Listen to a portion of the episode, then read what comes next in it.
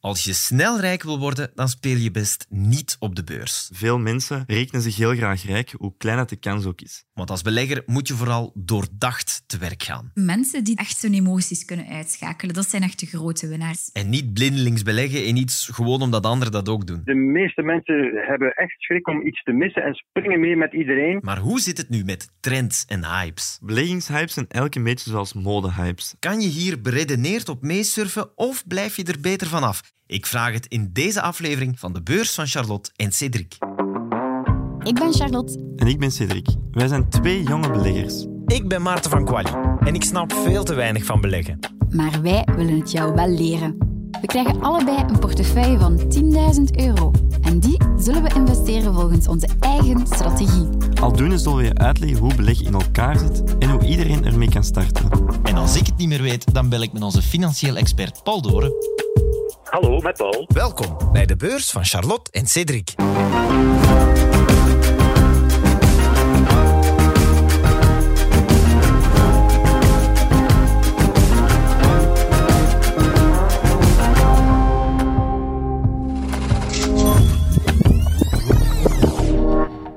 De trend op de aandelenmarkt is een beetje aan het wijzigen. Want de laatste dagen zijn het een paar heel goede beursdagen geweest, waardoor mijn portefeuille best goed gestegen is. Daarentegen, die crypto, ja, die doet het nog altijd niet zo top. Hè. Die staan nog altijd best laag. En ook mijn goud blijft gewoon stabiel in waarde. Maar dus die aandelen die zijn het echt wel heel goed aan het doen. Oh, wauw. Mijn Alibaba neemt een duik. Ehm, geen idee waarom. Ik heb momenteel ook geen tijd om het te onderzoeken. Maar uh, is toch iets wat ik op mijn to-do-list zet om te kijken of er fundamenteel iets veranderd is aan het bedrijf. Er is deze week iets speciaals gebeurd op de financiële markten. Want een euro is ondertussen nog maar 1 dollar waard en omgekeerd. Dus de euro is eigenlijk verzwakt tegenover de dollar. Wat ervoor zorgt dat onze Amerikaanse aandelen ja, extra rendement opleveren gewoon omdat de koers van de euro ten opzichte van de dollar gewijzigd is.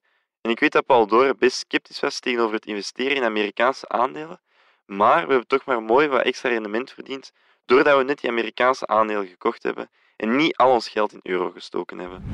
Doordat de euro het niet goed doet en de dollar dus eigenlijk in sterkte aan het toenemen is, gaat mijn portefeuille ook versterken natuurlijk. Dus uh, ik ben heel blij dat ik niet te veel in Europa heb geïnvesteerd.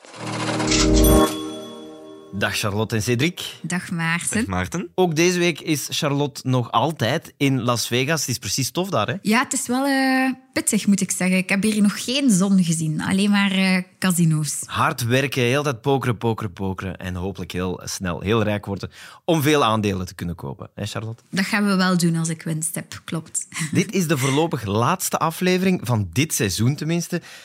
Vinden jullie het jammer dat het bijna gedaan is? Of is het even zo van, oeh, even geen zin in beurs, het is goed geweest? Ik vind het sowieso jammer, maar de zomer wordt ook heel druk. De beurs gaat wat rustiger zijn, dus uh, wat meer tijd voor andere dingen dan. Is dat zo? Is de beurs Gaat het rustiger? Zijn er minder schommelingen? Of, of zijn er toch nog ergens plekken waar je een slag kan slaan? Of, of verrassingen die elk moment kunnen binnensluipen? Of, of hoe ziet zo'n zomer eruit? Over het algemeen staat het wel gekend dat de beurs tijdens de zomermaanden wel wat rustiger beweegt. Maar er kan natuurlijk altijd plots iets gebeuren. Hè? Bijvoorbeeld stel dat de oorlog Rusland-Oekraïne opgelost geraakt. Ja, dan kan er natuurlijk plots voor optimisme of wat zenuwachtigheid gaan zorgen. De zomer is ook het moment hè, dat er weinig in de media komt over de beurs in het algemeen. Niet per se dat de beurzen minder schommelen, want dat kan nog altijd. Er kan nog altijd slecht nieuws gebeuren bij, ja. bij bedrijven. Maar ja, mensen gaan met vakantie ook vaak en het thema verdwijnt gewoon wat sneller naar de achtergrond. We hoorden ook weer hoe jullie portefeuilles het gedaan hebben afgelopen week. Het was precies een goede week op de beurs. Cedric, hoe was jouw week? Best goed eigenlijk. We zijn weer vooruit gegaan tegenover vorige week. Dus uh, ik denk dat er iets van 100 euro is bijgekomen. Dus al bij al een best goede week. Charlotte, hoe was jouw week? Deze week is ook goed voor mij geweest. Mijn crypto's houden stand. Ik denk momenteel dat de bodem toch wel bereikt is. En voor de rest, mijn aandelen. Ik, uh, zoals jullie weten, ben ik vooral in uh, Amerikaanse US-aandelen geïnvesteerd. En de euro is eigenlijk heel veel waarde aan het verliezen ten opzichte van uh, de US-dollar. Dus dat wil zeggen, aangezien dat we onze portefeuille in euro's uitdrukken en ik voornamelijk in dollars geïnvesteerd heb, wil dat eigenlijk zeggen dat ik veel meer euro's overhoud, uh, aangezien de euro dus sterker is geworden. Maar de echte belangrijke vraag is natuurlijk, wat is de stand van jullie portefeuilles? Als je het geld nu van de beurs zou halen, waar komen we terecht? Wat is jouw getal, Cedric? Bij mij is het momenteel 9407 euro. En jij, Charlotte? De stand van mijn portefeuille momenteel is 9143 euro. We zijn net voor de zomer en de portefeuille staat nog altijd onder de 10.000 euro. Ik ben benieuwd of jullie die achterstand zullen inhalen. Wij nemen ook zomervakantie, maar weet dat je de portefeuilles kan blijven volgen op hln.be-geld.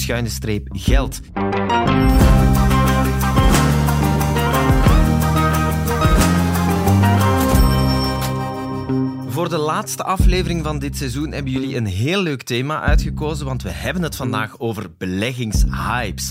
Laten we beginnen bij het begin. Wat is een beleggingshype precies? Beleggingshypes zijn elke beetje zoals modehypes. Ze komen heel snel op en op korte tijd gaat er dan ook heel veel geld naar bijvoorbeeld ja, een soort van kledij of model van schoenen. Iedereen heeft FOMO eigenlijk. Inderdaad, dus iedereen wil op een bepaald moment dat type hebben, want ze zien dat iedereen het heeft, hè, dus moet ik het ook maar hebben. Ja. En zo gaat dat met beleggingshypes eigenlijk ook. Heel veel mensen steken op korte tijd heel veel geld in één product. Alleen is het zo dat dat bij de financiële markt wel veel gevaarlijker is dan in de modewereld. ja. Dus eigenlijk veel winnaars, maar dus ook veel verliezers eh, bij zo'n hype. Veel mensen beleggen tegelijkertijd in één beleggingsproduct. En dan is de kans reëel dat het uiteindelijk crasht, want het kan niet blijven duren natuurlijk. En dan ben je dus al het geld kwijt. De enigste mensen die daaraan verdienen aan zo'n hype zijn diegenen die vaak heel vroeg instappen en die op tijd weer verkopen voor alles crasht. Wie te laat is met verkopen houdt uiteindelijk zo goed als niets eh, meer over. En dat noemen we dan backholden. Dat zijn dus eigenlijk de mensen die overblijven met een leeg zakje. Bagholden. Ik heb zelf ooit belegd in AMC. was ook zo'n meme-stok, een meme-aandeel. Een vriend heeft mij toen aangeraden om daarin te beleggen. Dat was zot hard aan het stijgen. Ik dacht, ja, we're going to the moon. Dat zeggen ze dan. Hè. Ehm, achteraf was dat uiteraard ook een, een hype die niet kon blijven duren. Hè. Ja, zo ontstaan van die hypes natuurlijk. hè, Dat er heel veel mensen zoals jou hè, ook hopen Ja. van er snel rijk mee te worden. Iedereen die er op die moment in belegt, hoopt dat. En dat is een beetje die hipzucht die daaruit terugkomt. Ja. En dat is ook de reden waarom dat bijvoorbeeld gokken nog altijd zo populair is. hè. Veel mensen rekenen zich heel graag rijk, hoe klein dat de kans ook is. Ze willen daar een heel groot risico over nemen, voor toch maar die hele kleine kans van rijk te worden. En het is eigenlijk niet rationeel gedrag en vaak ontstaat er ook een piramidespel. Dus de ene die biedt tegen elkaar op, totdat er op een bepaald moment, ja, want vroeg of laat wordt er sowieso een top bereikt. En dan gaat het vaak heel snel en heel steil ook naar beneden. Want iedereen denkt, oh my god, het is gedaan, ik moet er nu af. Want, ja. Ja, en iedereen wil dan toch nog maar zoveel mogelijk winst halen. Maar ja, als iedereen begint te verkopen, op den duur zijn er geen kopers meer. En daardoor gaat het zo snel naar beneden. En het ding is dat ze op heel verschillende manieren kunnen ontstaan, maar dat nu, de dag van vandaag, sociale media en het internet er wel echt een grote impact op hebben. Ja, ik denk het internet, maar ook de globalisering. Daardoor zien we echt dat heel veel hypes zich veel sneller kunnen verspreiden. Hè? Denk maar inderdaad aan alle jongeren die op TikTok beïnvloedbaar zijn, of op Reddit, of op andere websites. En eh, ja, op zo'n hype ehm, ja, denken ze dan snel rijk te kunnen worden. Ik heb mijn inzet opnieuw verkocht. Ik dacht, dat is misschien wel het slimste, want ja, ik wist, dat gaat niet blijven duren. Uiteindelijk is dat inderdaad zwaar gecrashed, eh, die AMC. Wat is daar dan precies misgelopen? Ja, je had eigenlijk toen, hè, die periode, zo twee heel gehyped aandelen. Hè. AMC en GameStop was ook een heel bekend voorbeeld. En eigenlijk op het forum Reddit, maar ook in ja, WhatsApp-groepjes, hè, waar jij Ja. dan in zat. Ja, want ik zit zelf niet op Reddit, maar mijn vrienden van mij wel. Ja. Voilà. En daar kwamen vooral op Reddit heel wat jongeren ook samen tijdens de coronaperiode om elk af te spreken van welk aandeel dat ze in de lucht wilden pompen. Ja. Hè, om daarmee heel veel samen zich te verzamelen. Ja. En ze deden dat eigenlijk als een soort van verzet, omdat eigenlijk de grote banken aan het speculeren waren op een daling van die aandelen AMC en GameStop, met die bedrijven het niet zo goed aan het doen waren. GameStop ook voor veel mensen romantisch. Hè. De plek waar ze vroeger hun spelletjes gingen kopen. Hè, zoals de Game Mania bij ons. Ja, GameStop deed het dus ook niet goed. En de banken, hè, de grote institutionele beleggers, wisten dat. En dan gingen ze shorten op die aandelen. En dat is ook zo een, een moeilijke term voor elk speculeren op een daling van een aandeel. Eigenlijk hopen dat het Klopt. gaat kapot gaan. Klopt. Normaal gezien, als je een aandeel koopt, noemen we dat long Mhm. gaan op een aandeel. Dus hopen dat het op lange termijn het goed gaat doen. Short gaan is dus speculeren op een daling. Dus wat er dan eigenlijk gebeurt, is dat banken die aandelen lenen van andere beleggers. En op een bepaald moment zijn ze verplicht van die terug te betalen. Ze lenen die, ze verkopen die onmiddellijk en ze hopen die dan op een later punt in de tijd goedkoper terug te kunnen kopen. Ja, ja. En zo waren er op een bepaald moment ja, heel veel van die banken die dat als plan hadden. Maar hè, ze hadden er natuurlijk niet op gerekend dat er veel mensen toen op Reddit bijvoorbeeld aan het afspreken waren om eigenlijk net al die aandelen van AMC, of heel veel aandelen van GameStop en AMC te kopen, om zo die prijs lucht in te pompen. Ja, ik herinner me nog één zomerdag. Ik had er 2000 euro in gestoken. Wauw, ik weet dat dat een belachelijk bedrag is en ik excuseer me daarvoor, maar goed, het was voor de camaraderie. En, eh, en dat was ineens 10.000 waard. Dat was echt, ik, ja, ik, dan moest ik even gaan zitten. Dat was echt niet normaal wat er die dagen gebeurde. En het probleem was dat die bank niet paniek schoot. hè. Die moesten inderdaad hun short-positie sluiten. Waardoor die allemaal hè, die aandelen moesten gaan kopen. Dat pompte die koers enorm de lucht in. En GameStop bijvoorbeeld alleen heeft zo enkele grote fondsen samen, enkel in januari 2021, alleen al 20 miljard dollar verlies hè, doen opleveren in één maand tijd.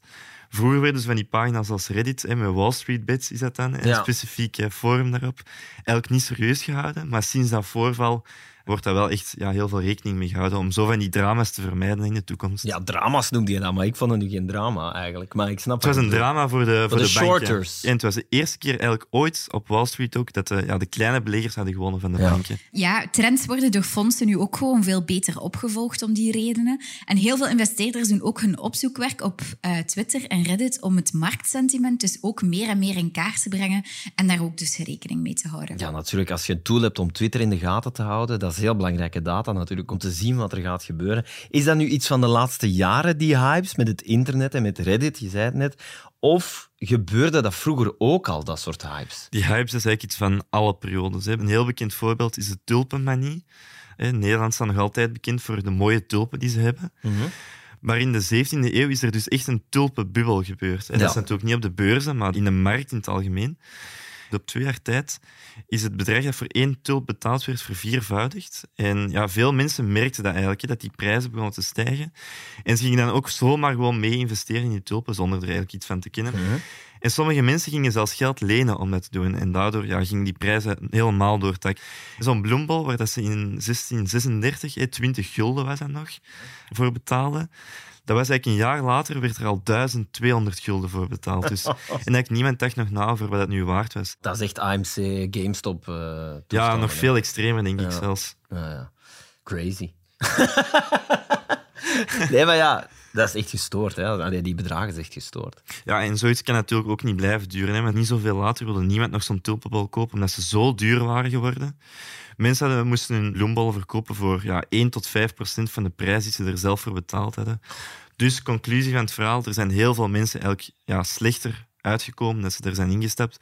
En waarschijnlijk een paar mensen die ontzettend rijk zijn geworden. Maar goed, met de kennis die we nu hebben, hè, de mensen die dit horen en wij hier aan tafel, met hoe zo'n aandeel, een meme-stok werkt en hoe zo'n hype werkt, als je het ziet gebeuren, kun je dan niet heel rationeel even meesurfen en er op tijd uitstappen?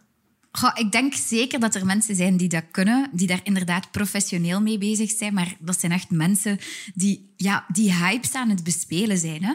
Dus ik ken wel enkele beleggers die via de tickers op Twitter echt alles heel goed gaan analyseren en gaan kijken van waar zitten de hypes, waar zitten de Google-trends, wat wordt er nu op dit moment veel opgezocht, wat leeft er op Reddit en op andere platformen eh, en forums. En, ja, en eigenlijk op die manier gaan ze op zoek naar die lucky shots. Ze gaan dan al hun emoties gaan uitschakelen en proberen er uiteraard zo snel mogelijk bij te zijn en werken dan met stoplosses. Ze, ze hebben echt wel een plan voordat ze dan echt een aankoop doen. Ze weten perfect wanneer dat ze eruit gaan gaan.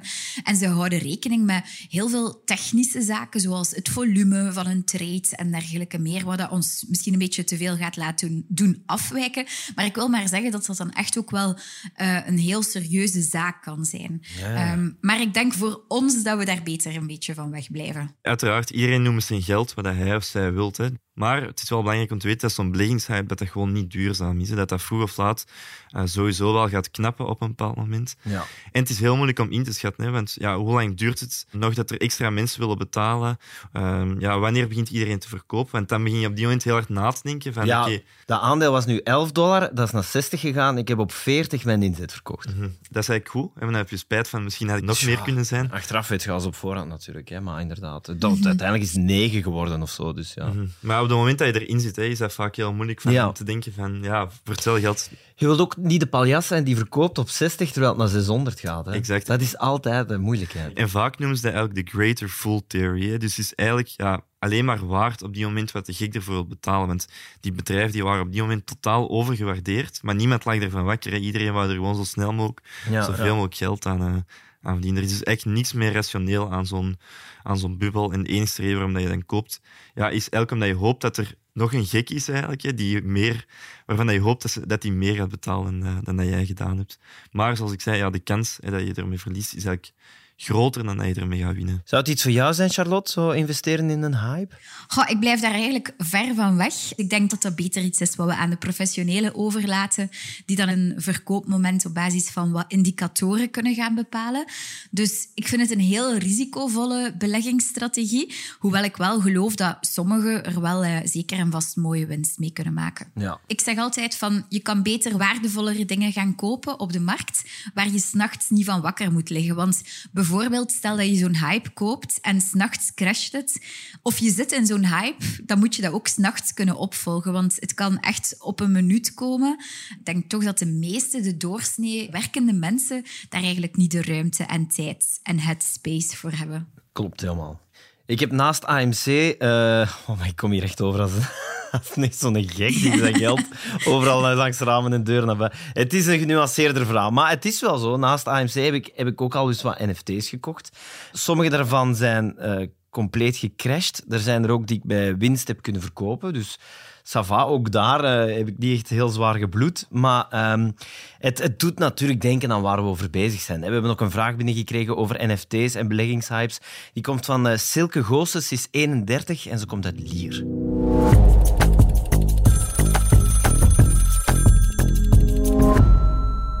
Hallo, ik heb een vraagje over NFT's. Ik blijf het een beetje raar vinden dat mensen zoveel geld willen betalen voor een afbeelding die je dan alleen op het internet hebt. Dus ik wilde graag weten, denken jullie dat die NFT's een blijver zullen zijn? Of is dat gewoon een hype en gaat dat ooit wel eens gigantisch crashen? Um, ik ben benieuwd naar jullie antwoord. Dankjewel. Ja, dat is een soort van kassaticketje eigenlijk, hè, waar dan op staat, ik ben de eigenaar van die afbeelding. Mm -hmm, inderdaad. Ik vind het ja, persoonlijk gewoon heel moeilijk om in te schatten, eerlijk gezegd. Maar ik denk wel dat de investeringen momenteel die erin gedaan worden wel een hype zijn. Hmm. Op vlak van NFT's ben ik ook vrij sceptisch, omdat er nu op dit moment zodanig veel projecten op de markt zijn. En je kan er wel een goede investering mee doen als je bijvoorbeeld een CryptoPunk of zo koopt. De CryptoPunks, dat zijn de eerste NFT's die op de markt kwamen, die zijn nu ook ja, 60, 70 Ethereum waard. Dus die zijn bijna onbetaalbaar. En dat is nu een heel specifiek voorbeeld, omdat ze inderdaad dus een van de eerste waren. Maar er is echt wel een overaanbod, denk ik, nu op dit moment in digitale kunst. Ik vind eigenlijk zo, ja, net zoals met crypto, omdat uh, de prijs momenteel op heel weinig gebaseerd is, dat het ja, afhankelijk is van de hype die er rond de NFT hangt. Denk dan bijvoorbeeld aan hey, Logan Paul, is een bekende ja. Amerikaanse YouTuber die ook met zijn eigen NFT's is gekomen. En ja, uiteraard zijn er mensen die, die bereid zijn voor meer uh, geld te betalen, gewoon omdat hij ja, een heel groot netwerk mm. heeft, of veel mensen die hem kennen. Dus ja, ik denk dat hij de, de vraag daar ook mee kan beïnvloeden. Een NFT kun je wel mee uitpakken. Hè? Bijvoorbeeld als je nu kijkt naar de Instagram-accounts van bekende DJ's die dan zo'n aap van de Board Ape Yacht Club, hè, dat is zo ook een heel ja, bekende ja. NFT, als profielfoto hebben zo'n beetje flexen, zoals, zoals ja, dure merkleren of zo. De bragging rights, zoals dat ook ja. wel wordt genoemd. Ja.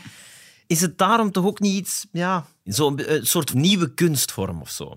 Het is zeer zichtbaar, hè? want zo'n NFT dat kan je makkelijk aan de hele World Wide Web laten zien, terwijl een echt schilderij natuurlijk in je eigen living hangt. Ja. Maar ik denk over het algemeen, als je wilt gaan investeren in NFT's, dat je echt een kenner moet zijn. Net zoals bij kunsthandelaren. Hè? Die hebben ook echt een inzicht in wat is er geld waard, wat is er minder geld waard. En je moet daar echt een neus, of toch ja, misschien zelf je studies rond gedaan hebben. Ja. Want je moet de Picasso's van de straatkunst kunnen onderscheiden. En dat is iets waar ik me dus niet aan waag.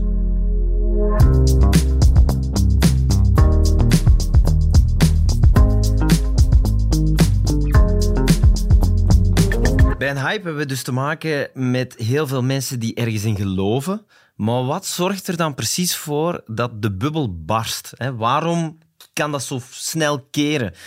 Is er een soort patroon dat we kunnen zien van oh, nu gaat de helling naar beneden gaan binnenkort waarschijnlijk? Nee, er is niet echt een vaste theorie, maar er zijn wel vaak vaste kenmerken. Je ziet wel vaak hetzelfde patroon ook. De koers van een beleggingsproduct begint snel te stijgen. Ja. Vaak komt er dan ook heel wat media-aandacht rond, want ja, de media pikt het dan op, hè, dat er een bepaald aandeel bijvoorbeeld heel erg de lucht in aan het schieten is. Wat die koers nog eens extra pusht, hè, omdat er dan meer mensen te leren kennen en een gokje wagen. En als iedereen, zelfs al is maar een klein bedrag investeert, heel veel mensen die een klein bedrag investeren, dan kan dat aandeel ja, wel enorm de lucht ingeschoten worden. Mhm. Ja, ik denk dat technisch analisten het wel beter kunnen inschatten. Maar ik zeg altijd, vanaf dat je je kapper over bepaalde zaken hoort praten, dan kan je mogelijk inschatten dat de piek is bereikt. Want het gaat eigenlijk allemaal over marktsaturatie. Hè? Van als iedereen er nog bij wilt, dan weet je dat het einde nabij is. En wanneer er geen nieuwe kopers meer zijn, dan stopt die rally vaak en beginnen mensen te verkopen. En hieruit kan dan een paniekreactie ontstaan die zelf in een prijscrash kan gaan eindigen. Hypes zorgen voor winnaars en voor verliezers, uiteraard. We hebben het erover gehad. Maar wie haalt er nu echt winst uit zo'n hype en wie is dan de grote verliezer? Ja, de winnaars zijn degenen die er vroeg bij zijn, maar degenen die ook er op tijd uitstappen. En natuurlijk de brokers, hè. Want ja, die zien natuurlijk heel veel transacties gebeuren Ja. in bepaalde aandelen. Denk maar aan een GameStop, hoeveel transacties dat er die dagen gebeurd zijn in één aandeel. Dat is cashen, hè? Ja. Echt, dat is gewoon enorm. Als je daar altijd een procentje van pakt. Ja, exact. Ja. En dan, ja, in realiteit, zoals ik al zei, zijn er gewoon heel veel mensen die verliezen en vooral heel snel verliezen. Want de meeste mensen ontdekken de hype ook niet in het begin. Hè. Nee. Het grootste deel ontdekt het pas wanneer het bijna op zijn piek zit. Hè. Ja. Ja, dat is eigenlijk zoals ik. Als ik modetrends zie, ik koop ook altijd als laatste. Dan ben ik niet meer in de mode. In ieder geval, eh, dus die rationele, dat zijn eigenlijk de enige beleggers die eventueel nog kunnen winnen. Mensen die er echt fulltime mee bezig zijn, op zoek gaan naar die hypes en echt hun emoties kunnen uitschakelen. Dat zijn echt de grote winnaars in zo'n hypes. Het komt vaak terug, hè? In deze podcast, emotie uitschakelen, dat is echt, dat horen we, dat horen we heel veel. Hè? Dat is de essentie. Ja. We geven hier nu wel de illusie, vind ik, dat het allemaal zo natuurlijk ontstaat. Maar er zijn toch altijd wel een paar mensen die de boel een stevige duw geven. Of die hier en daar wat aan wat touwen trekken om zelf goed te kunnen cashen. Denk je niet? Ja, absoluut. Sowieso. Denk maar aan bijvoorbeeld de Dogecoin, die door Elon Musk heel hard de lucht in gepompt is geweest op Twitter. Die constant lag te tweeten van Dogecoin to the moon en dat soort dingen. En ja, die heeft dan zoveel volgers die zoiets hebben van ja, ik zal er eens 50 of 100 euro in steken. ik heb er ook gekocht. Ja, sowieso. Ja, Voilà. tuurlijk. Omdat, ja, zo van 50 euro of zo. Ik dacht, wie Voilà. weet, hè, wat ja, gebeurt veel er? mensen die in een kleine munt 50 euro steken, Ja, kan ja. die munt enorm doen de lucht inschieten. Ja, ja, ja. En dat kan dus leiden tot pump en dump. En dan is, dan is er wel echt sprake van kwade wil. Dat is wanneer dat bijvoorbeeld ja, bekende personen een munt beginnen aan te prijzen. ja. Terwijl ze eigenlijk zelf eerst hun geld er hebben ingestoken, er dan heel veel reclame rond begint te maken. En op het moment dat er heel veel mensen gekocht hebben, er zelf gaan uitstappen. Ja. Zo zijn er inderdaad een paar projecten op te noemen. Maar in ieder geval, ja, die Dogecoin is inderdaad een heel mooi voorbeeld van een hype. Het is begonnen als een grap trouwens en is dan opgepikt en ook door Elon Musk. Maar wat dat Elon Musk nu eigenlijk als idee daarachter heeft, of wat dat de echte reden is waarom Elon die coin zo aan het pumpen is, ja, dat is nog niet helemaal duidelijk. Het was ook zo dat eh, Elon Musk via Tesla ook investeert in bitcoin. En op een bepaald moment had hij daar meer winst mee dan dat Tesla eigenlijk zelf al gemaakt had. En zo. Dus Man, man, man. ja, nu ondertussen is dat niet meer het geval, maar ja, toch altijd opletten met zo bekende mensen die een invloed hebben en zo van die munten proberen ja, de lucht in te prijzen. Daar zit toch wel vaak hun eigen portefeuille ook achter. Oké, maar we willen dus geen geld verliezen. Eh, hoe kan je nu voorkomen dat, je, dat het helemaal fout gaat met zo'n hype, dat je erin terechtkomt en dat je uiteindelijk alles kwijt bent? Waarop moet je letten als belegger? Ik zeg altijd, wat dat heel snel naar omhoog gaat, kan even snel terug naar beneden komen. Dus ik beleg liever in iets wat rustig stijgt. Of toch op lange termijn, als je uitzoomt, rustig stijgt dan iets wat dat heel snel stijgt. En ook een bedrijf waarvan het de koers stijgt, maar dat het niet goed doet. Denk aan die GameStop en AMC. GameStop stond echt op het randje van een faillissement. En toch begint die koers daar ontzettend de lucht in te gaan. Ja, wanneer het de prijs van een belegging losgekoppeld staat van die intrinsieke waarde, Ja. dan is er wel mogelijk echt een gevaarlijke situatie. Ja. Charlotte en Cedric, bedankt voor deze laatste, maar zeer boeiende aflevering. Geniet van jullie vakantie. Ik ga hetzelfde doen. Ik wou net Dank je hetzelfde wel. wensen. Merci, Maarten.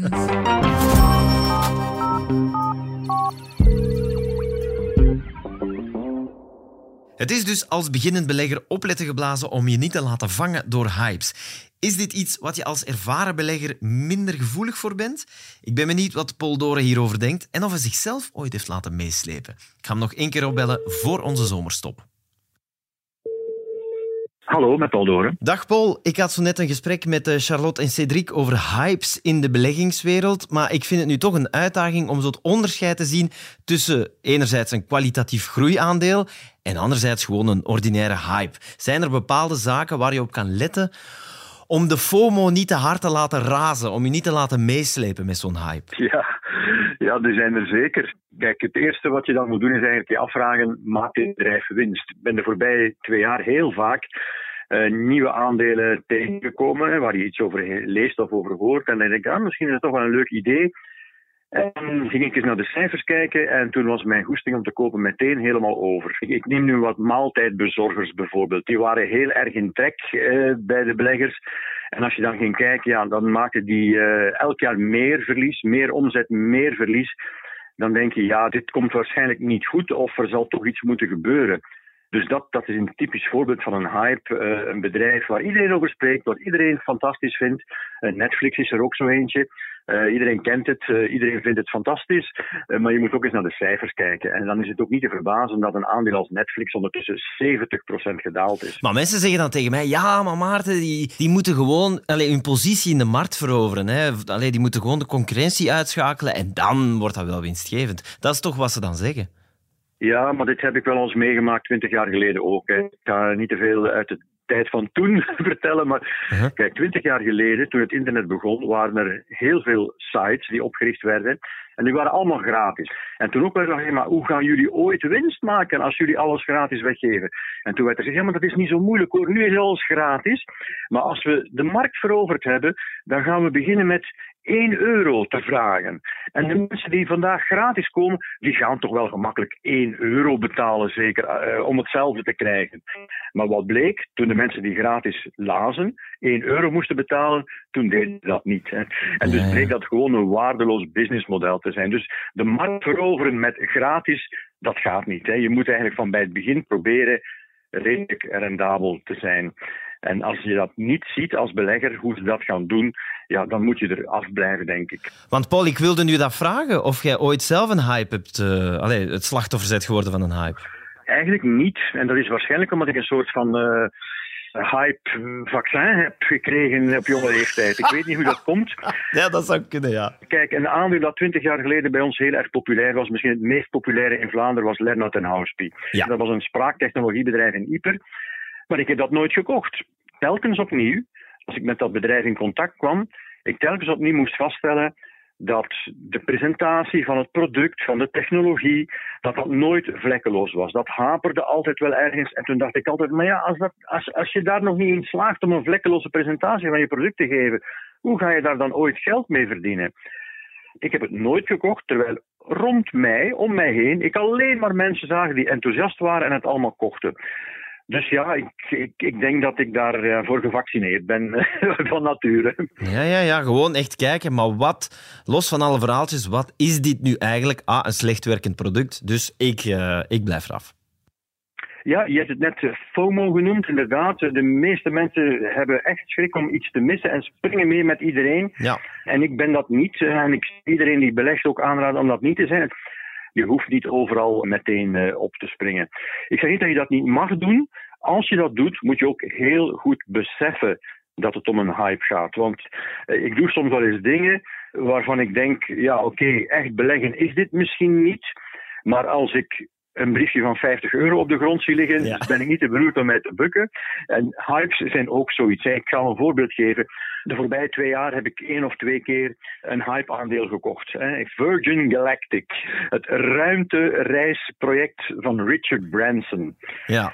Niet omdat ik daarin geloof. Ik denk uh, dat de kans niet zo groot is dat dat ooit een lucratief bedrijf wordt. Maar ik zag gewoon wat er gebeurde. Iedereen sprong daarop.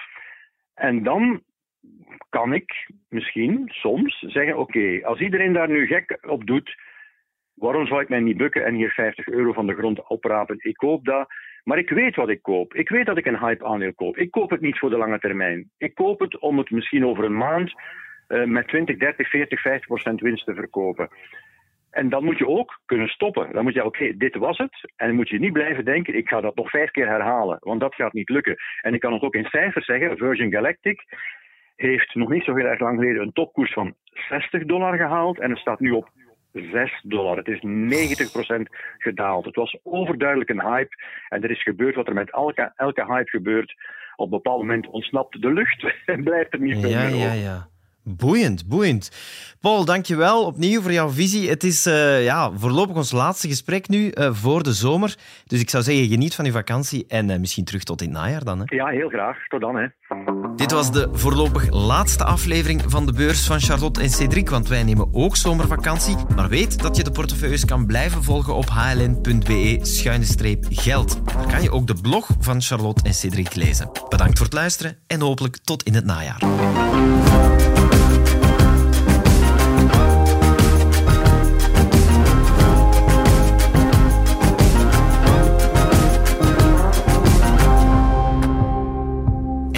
Ook nog heel belangrijk. De informatie en de meningen in deze podcast berusten op betrouwbare en zorgvuldig geselecteerde bronnen, maar ze kunnen niet beschouwd worden als beleggingsadvies. We zijn dan ook nooit aansprakelijk voor schade die je zou lijden als gevolg van het gebruik dat je op welke wijze ook zou maken van de informatie uit deze podcast.